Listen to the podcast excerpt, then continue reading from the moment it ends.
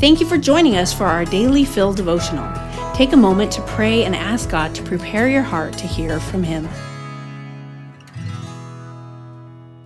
You're such a good girl. When I was young, I was told this for things like cleaning my room, being quick to obey, memorizing Bible verses, or helping a friend. Upon hearing it, my confidence was bolstered because my behavior was noticed as good and rewarded with praise. Those telling me this had no ill intent and only meant to encourage. But over time, my young self began to equate success and the good things I did as affirmation of my value.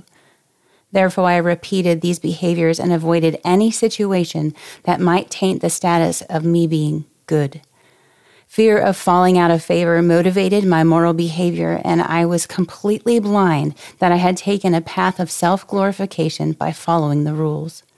I had indeed been rescued from the kingdom of darkness by having a relationship with Jesus but I was wandering in that kingdom, seeing and moving about by striking a match to shine, only to have to put in effort to restrike matches over and over again to see.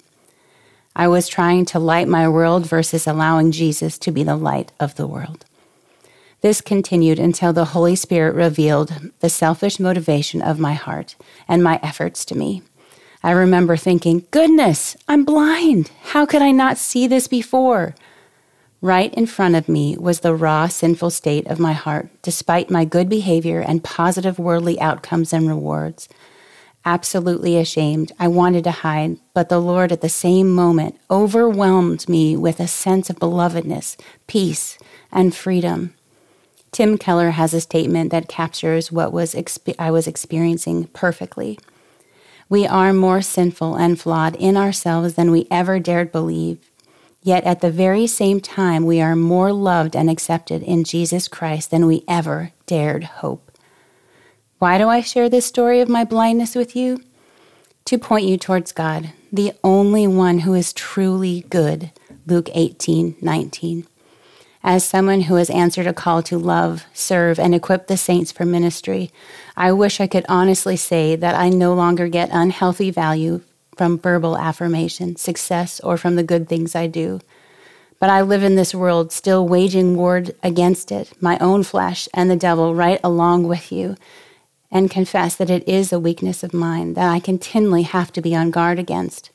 I do this by allowing the Word of God to search and lead me, and by staying in vulnerable relationships with others so that my service in His house is for His glory. My grace is sufficient for you for my power is made perfect in weakness.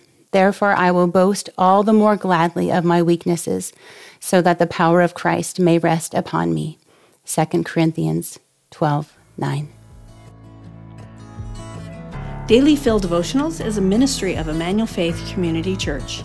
If you'd like to learn more about our church, read more devotionals, listen to our sermons, or give to our ministries, please visit efcc.org.